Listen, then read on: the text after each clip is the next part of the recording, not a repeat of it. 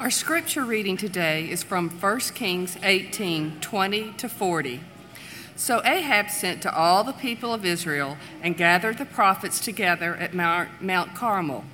And Elijah came near to all the people and said, How long will you go limping between two different opinions? If the Lord is God, follow him, but if Baal, Baal, then follow him. And the people did not answer him a word. Then Elijah said to the people, I, even I only, am left a prophet of the Lord, but Baal's prophets are 450 men. Let two bulls be given to us, and let them choose one bull for themselves, and cut it in pieces, and lay it on the wood, but put no fire to it. And I will prepare the other bull, and lay it on the wood, and put no fire to it. And you call upon the name of your God, and I will call upon the name of the Lord and the God who answers by the fire, he is God. And all the people answered, It is well spoken. Then Elijah said to the prophets of Baal, Choose for yourselves one bull, and prepare it first, for you are many, and call upon the name of your God, but put no fire to it. And they took the bull that was given them, and they prepared it, and called upon the name of Baal from morning until noon, saying, O Baal, answer us. But there was no voice, and no one answered and they limped around the altar that they had made. And at noon, Elijah mocked them, saying, Cry aloud, for he is a God. Either he is musing, or he is relieving himself, or he is on a journey. Perhaps he is asleep and must be awakened. And they cried aloud and cut themselves after their custom with swords and lances until the blood gushed out upon them. And as midday passed, they raved on until the time of the offering of oblation. But there was no voice. No one answered. No one paid attention. Then Elijah said to all the people, Come near to me. And all the people came near to him. And he repaired the altar of the Lord that had been thrown down. Elijah took twelve stones, according to the number of the tribes of the sons of Jacob, to whom the word of the Lord came, saying, Israel shall be your name. And with the stones he built an altar in the name of the Lord. And he made a trench about the altar, as great as could, would contain two seahs of seed. And he put the wood in order, and cut the bull in pieces, and laid it on the wood. And he said, Fill four jars with water, and pour it on the burnt offering, and on the wood. And he said, Do it a second time. And they did it a second time. And he said, Do it a third time. And they did it a third time. And the water ran around the altar and filled the trench also with water. And at the time of the offering of the oblation, Elijah the prophet came near and said, O Lord, God of Abraham, Isaac, and Israel, let it be known this day that you are God in Israel, and that I am your servant, and that I have done all these things at your word. Answer me, O Lord, answer me, that this people may know that you, O Lord, are God, and that you have turned their hearts back.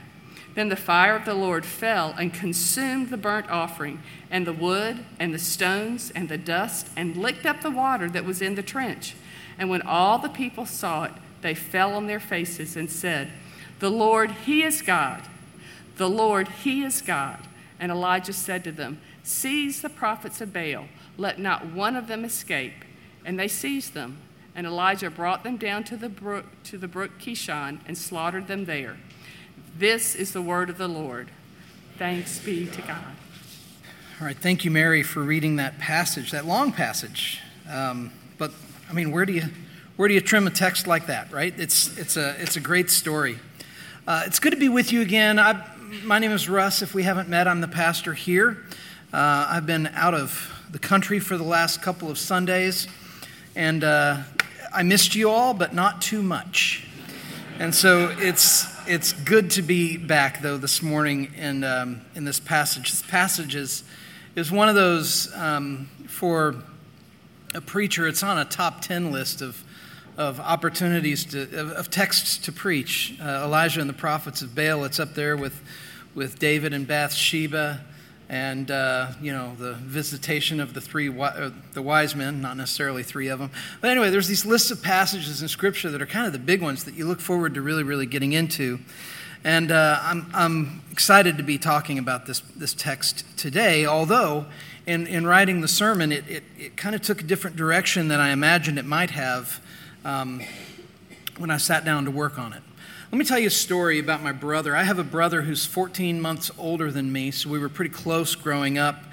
And uh, he, out of, after a year or so after high school, he joined the Army and he's been uh, in the Army for a long time. He's uh, uh, Chief Warrant Officer level four. Uh, so if you know military ranking, that's, that's pretty high for, for that side of, of the military. And um, uh, he was, when he joined, he was, he was 21 years old, and, he, and, so, and that made him one of the oldest recruits going through basic training because a lot of those guys uh, that go through basic training come right out of high school. They've never really been away from home before. This is their first uh, foray into um, life outside of the home. It's anything but independent living. I mean, every minute of your day is accounted for. Um, but my brother had, had been away for a while, so he'd seen some things and was kind of a, uh, a little bit of an elder statesman for the young recruits that, that were there. And now, the story I'm going to tell you, you have to remember this is about 30 years ago. Um, it's a little bit of a kinder, gentler army right now. Um, I, I, don't think the army would like that, but, uh, but what drill sergeants used to be able to do to uh, recruits going through basic training has changed uh, some.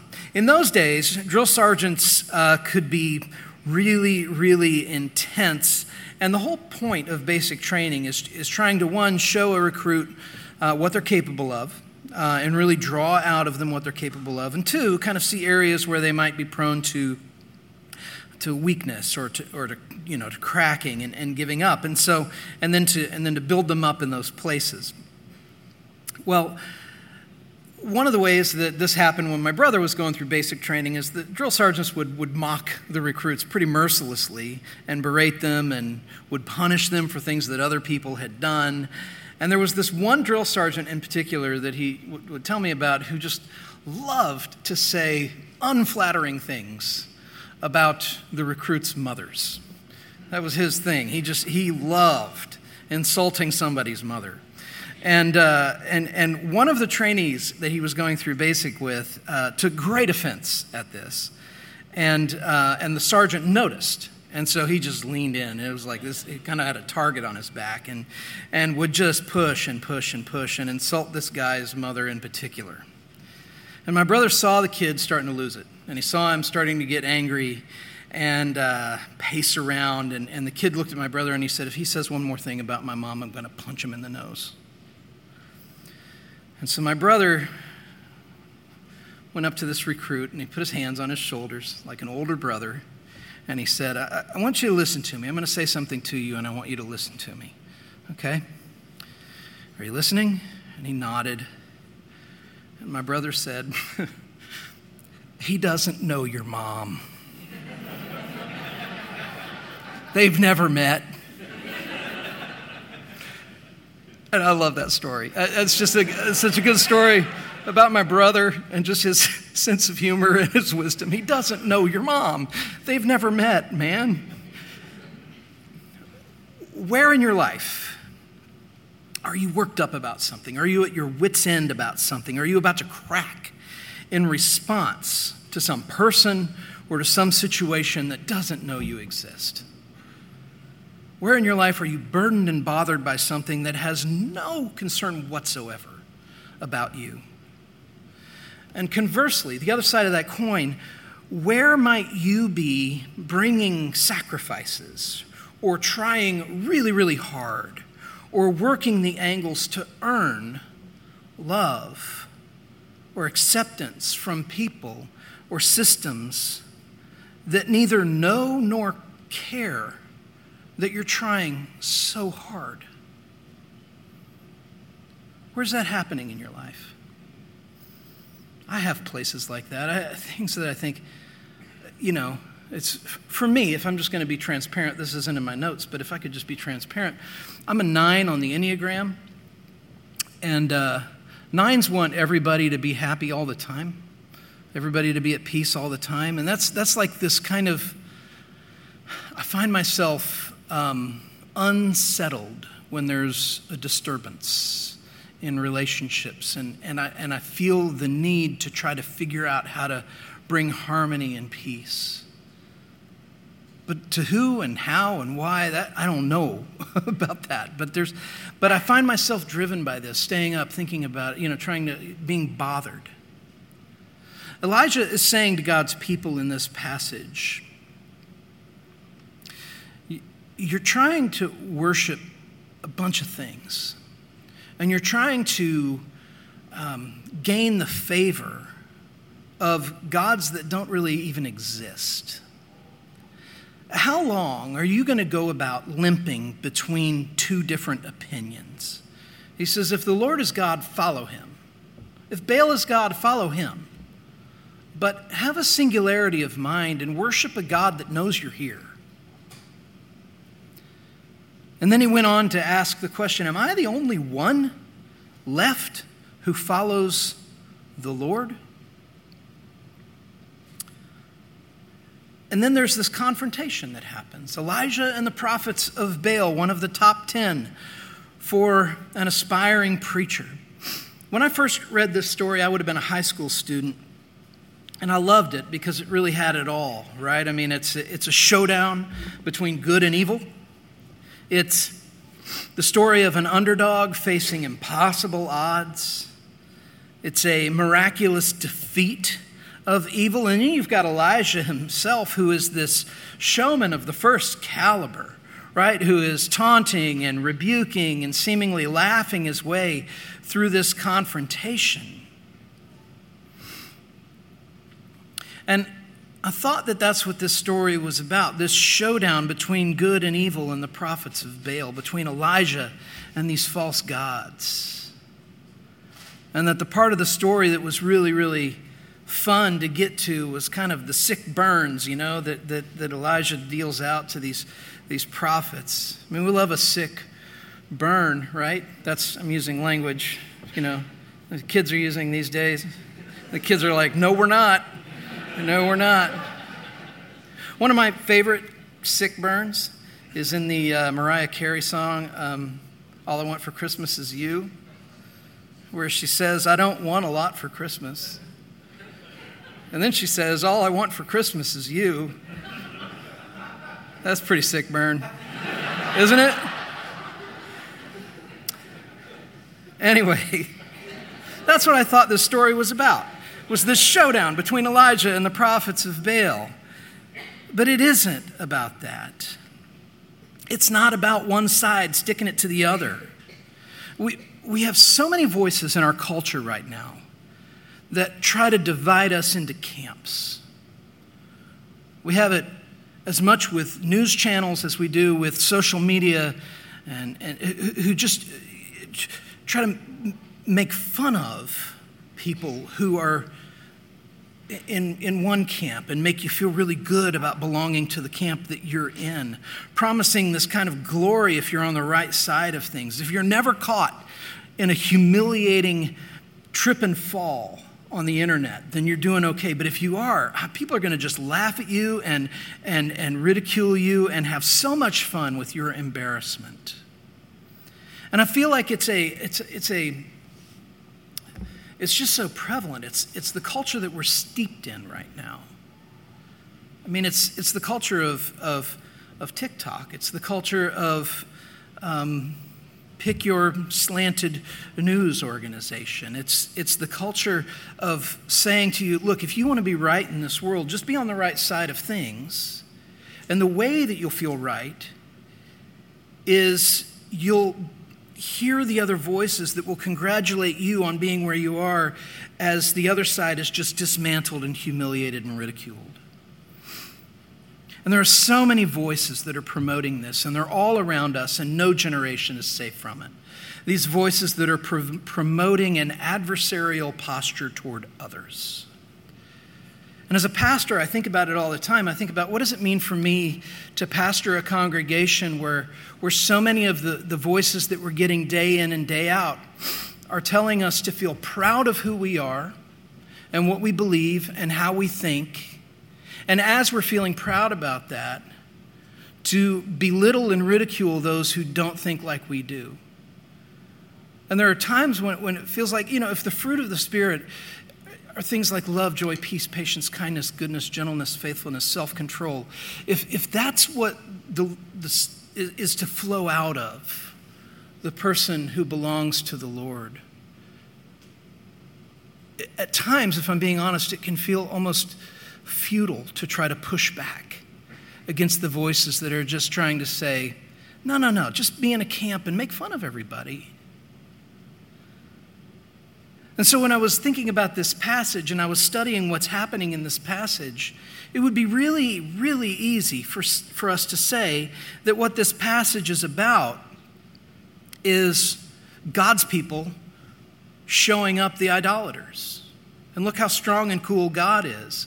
And the prophets of Baal, their God doesn't even show up. But we have to remember that the worshipers in question in this text, it's Israel. It's Israel. Israel has started worshiping false gods. There was a news story that came out not long ago that said archaeological findings suggest that Israel, that ancient Israel was not a polytheist, it was not a monotheistic nation, but that they actually worshiped pagan gods, which newsflash, yes, that's the story of the New Testament. They were supposed to be devoted to the Lord, to have to worship the Lord and him only, but so many times they turn to the worship of idols. But when we look here at what Elijah says at the end of this confrontation, in his prayer in verses 36 and on, that's when we start to see what this is really about. He said to his people, How long are you going to go limping between these two gods, these two different opinions? If the Lord is God, follow him. If Baal is God, follow him. And at the end, he prays this when, when, when, when the Lord has, has consumed the offering. He says, Let it be known this day that you are God in Israel. That's what he says to the Lord. Let it be known to the worshipers gathered here that you are the God in Israel. And then he says, And let it be clear to all that I am just a servant here. I'm just a servant. Elijah wants them to know he's not the power. That's what Elijah wants in this passage. He wants the people of God to see God. And they don't. Why does he want this? Because he sees the condition that they're in, that they're currently limping between two opinions about who their God is, and they're adrift, and they're going nowhere, and they're confused. See, the point of this passage is not who is God as opposed to Baal. The point of this passage is who is God to you? Who is God to you? It's not is God stronger than the prophets of Baal, or is Elijah stronger than the prophets of Baal? Is God stronger than Baal? Is, it's, is God your God? Or are you worshiping somebody who doesn't know your mom? Are you adrift? I ask you. Are you limping along in divided devotions? Are you thinking that you can worship as many gods as you need to to cobble together a life that will be fulfilling and sacrificing? That you can worship one God for one desired outcome, another God for another desired outcome. Notice how Elijah frames all this, both his sacrifice and his prayer, as he anchors what he's doing in history. He uses historical language and historical symbolism in the way that even builds the altar. He builds the altar with 12 stones. What do those 12 stones represent? They represent the 12 tribes of Israel. It says in 1 Kings 18:31, Elijah took 12 stones according to the number of the tribes of the sons of Jacob, to whom the word of the Lord came, saying, Israel shall be your name. I mean, to even look at how he's arranged the stage is to see the unfolding history of a people who have been called by God, who have been led by God, who have been preserved by God. Twelve tribes that have descended from the sons of Jacob. The symbolism and intent here is supposed to be meaningful for God's people. And it's such a simple reminder, this altar with the 12 stones of a profound truth. What is that profound truth? It's this you come from somewhere. You come from somewhere. We're not just adrift in the ether, we come from somewhere. We're connected. We're connected to other people. The body of Christ is connected to each other. When we were away this, this past week, um, some of the time we spent was in Northern Ireland with a Presbyterian minister and his family who lived there. I'm connected to him. We met because of a common faith and common friends. And we have a lifelong now friendship where we will see each other as often as we're in each other's countries. And that connection is because we both have the same God, that we're bound to each other, we're brothers in the Lord. We come from somewhere. And we see this idea of the connection that we have again in the way Elijah prays before God devours the sacrifice. He says, God of what? Abraham, Isaac, and Israel. Let it be known that you are God in Israel. That's what he's after. Let these worshipers know that you're the God. You're the only God. And so he appeals to the God who wrote their history. He appeals to the God of their forefathers, the God of Abraham, Isaac, and Jacob, from whom they have all descended. It's not just that we come from somewhere and that we're connected to others, it's that we come from someone. Our lives have never been meaningless. Your life has never been meaningless. We've never had meandering existences that are of no account. Never we matter. And we need look no further than to the people whose names Elijah connects to God. We come from somewhere. Do you matter to the gods that you worship? Do you matter to the things that you look to for your identity? Do they see you? Do they care about you? Do they even know that you exist? Do they know your mom? Or are they like Baal? Meaning are they nothing? I really want us to think about this. I want us to think about what are the gods that we worship that aren't the God of Abraham, Isaac, and Jacob? Because those other gods that we worship, reputation, prestige, money, the semblance of having things together, they are no God. They're like Baal in that sense. They're just man made things. They're lifeless idols that have no more knowledge of you than the materials from which those idols have been carved. And if that's all Baal is, if that's all false gods are, then what good can come from offering any sacrifices to them? Nothing. I mean, what are our Baals today, right? Their image, money, appearance. They're social and cultural codes that demand that we affirm one set of values and ideals and rightly shun other sets of values and ideals, which incidentally change all the time. They're not the same values and cultural uh, demands today that we had 15 years ago and they're not the same as they were 15 years before that. They're not going to be the same 15 years from now. And yet, what do these values and ideals demand of us? Bow at this altar, unflinchingly, unreservedly. If we think that we can achieve the objective of our lives having some value and meaning, then we think that these things that we worship are going to give us things like peace and friendship and money and admiration and, and respect, but, the, but these things don't know us. They're not real. It's just like the drill sergeant that didn't know the trainee's mom, the things you worship in exchange for significance don't know you and don't really care that you're here. But the God of Israel is different. Here is a God who knows, who names, who leads,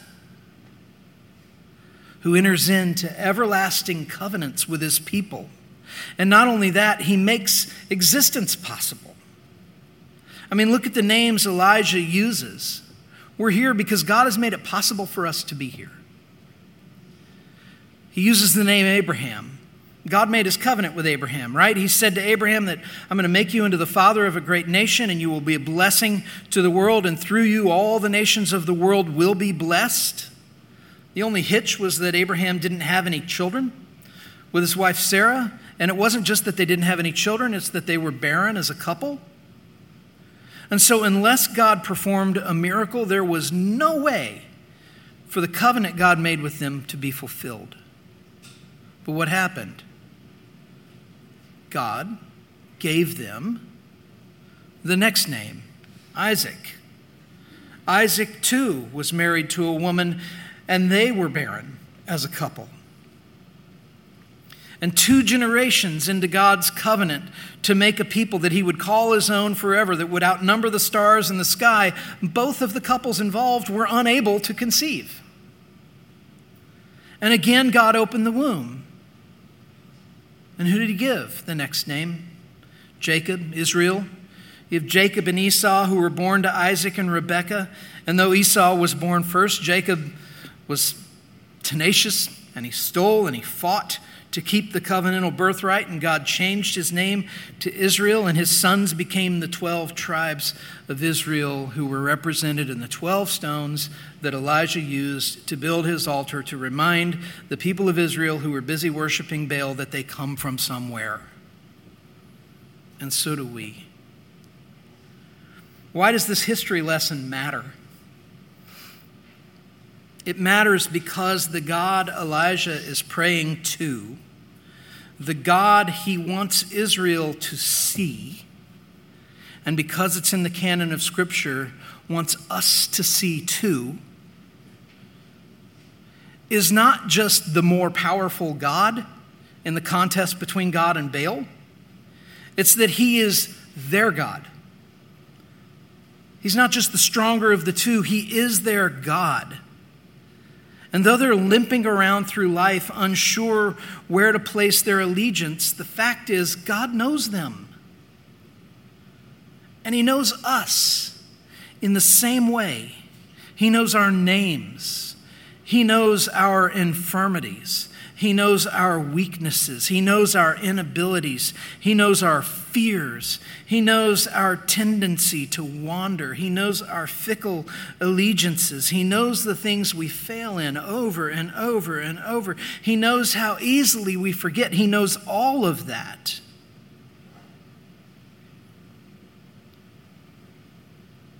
When we're at our worst as people, one of the things that we do is we just empty life of meaning. So let's just remove all the stakes of being alive. And then, and then we just laugh at the misfortune of others, and we think that status and identity are shaped just by how we rank. And we become miserable in that system.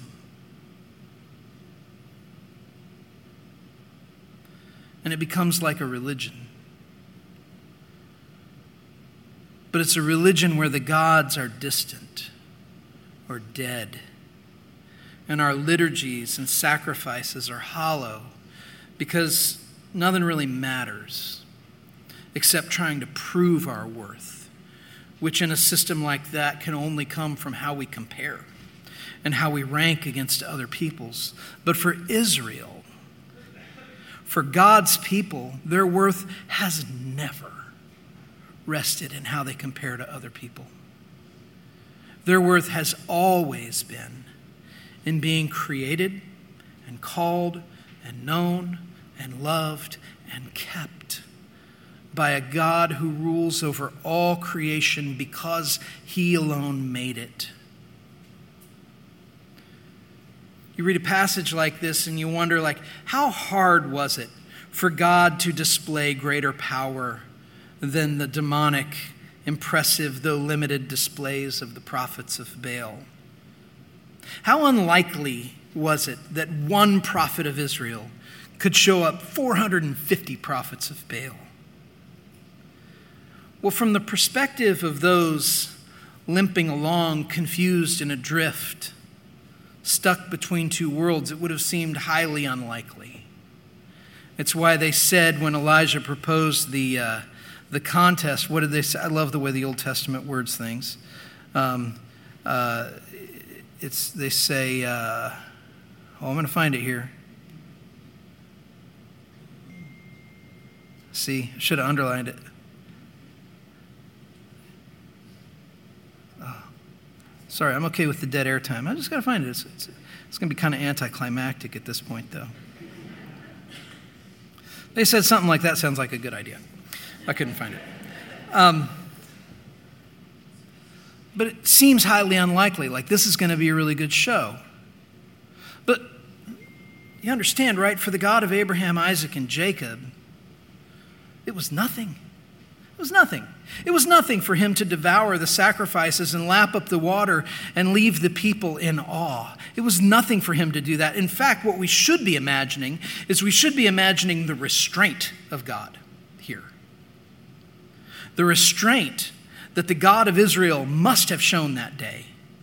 The God who made the stars, the God who separated day from night, who created the sea and all that is in it, the God who made man in his image, who parted the Red Sea and swallowed Pharaoh's army, showed up that day on that hill in that contest with the prophets of Baal.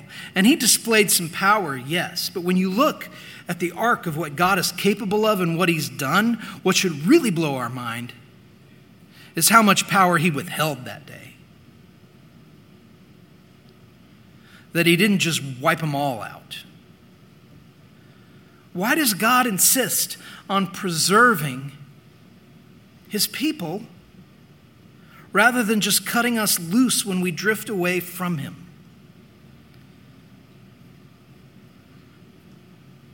The answer to that question has to do with who he is more than it has to do with who we are. The reason he doesn't just cut us loose or consume us at the same time as he's consuming the offering to the prophets of Baal is because he loves us.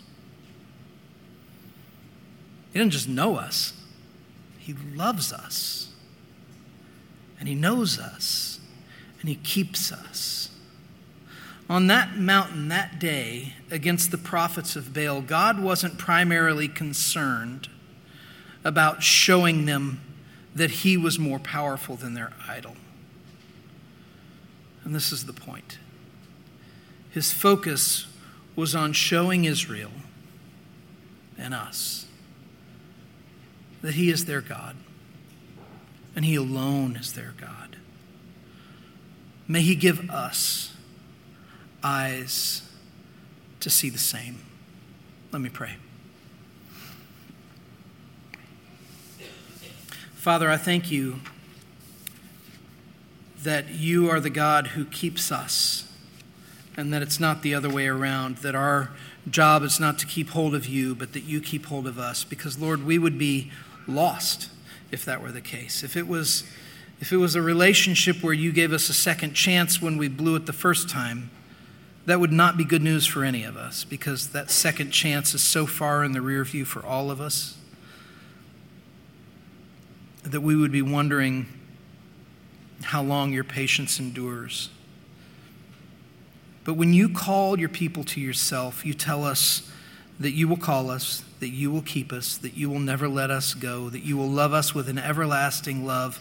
And then you demonstrate that love. And you demonstrate that love for us by sending your son, your, your son, to come and live in the place of sinners like us, to live the righteous life that we've been called to live and have failed to live. He comes and lives that life in our place. And you, you've loved us so much that you have put our sin upon him on the cross, that he would be our atoning sacrifice to take upon himself the sins of the world. But death wouldn't hold him because he had committed no sin. And so that he would rise, that victorious over the wage of sin, death, and that in faith, when our faith is in him, we would have life in his name and life forevermore. That's how much you love us. And that's how committed you are to us. And so, Father, I pray that even the idol of self salvation, the idol of trying to earn our salvation through our best efforts, Lord, that you would help us to see that that, that, that, that approach to spirituality, that God doesn't know us, doesn't know our name, doesn't know we exist, but you do. And so, Father, peel our grip back from the things that we're clinging to so tightly for assurance and security and worth and identity, all those things that are not coming from you, and cause us to cast ourselves upon your mercy and grace, because where else can we go? Thank you for the gospel being true. Thank you for this church, this group of people that I love so much. Lord, we ask that you would now minister to us as we come to your table by your invitation. It's in your name, Jesus, we pray. Amen.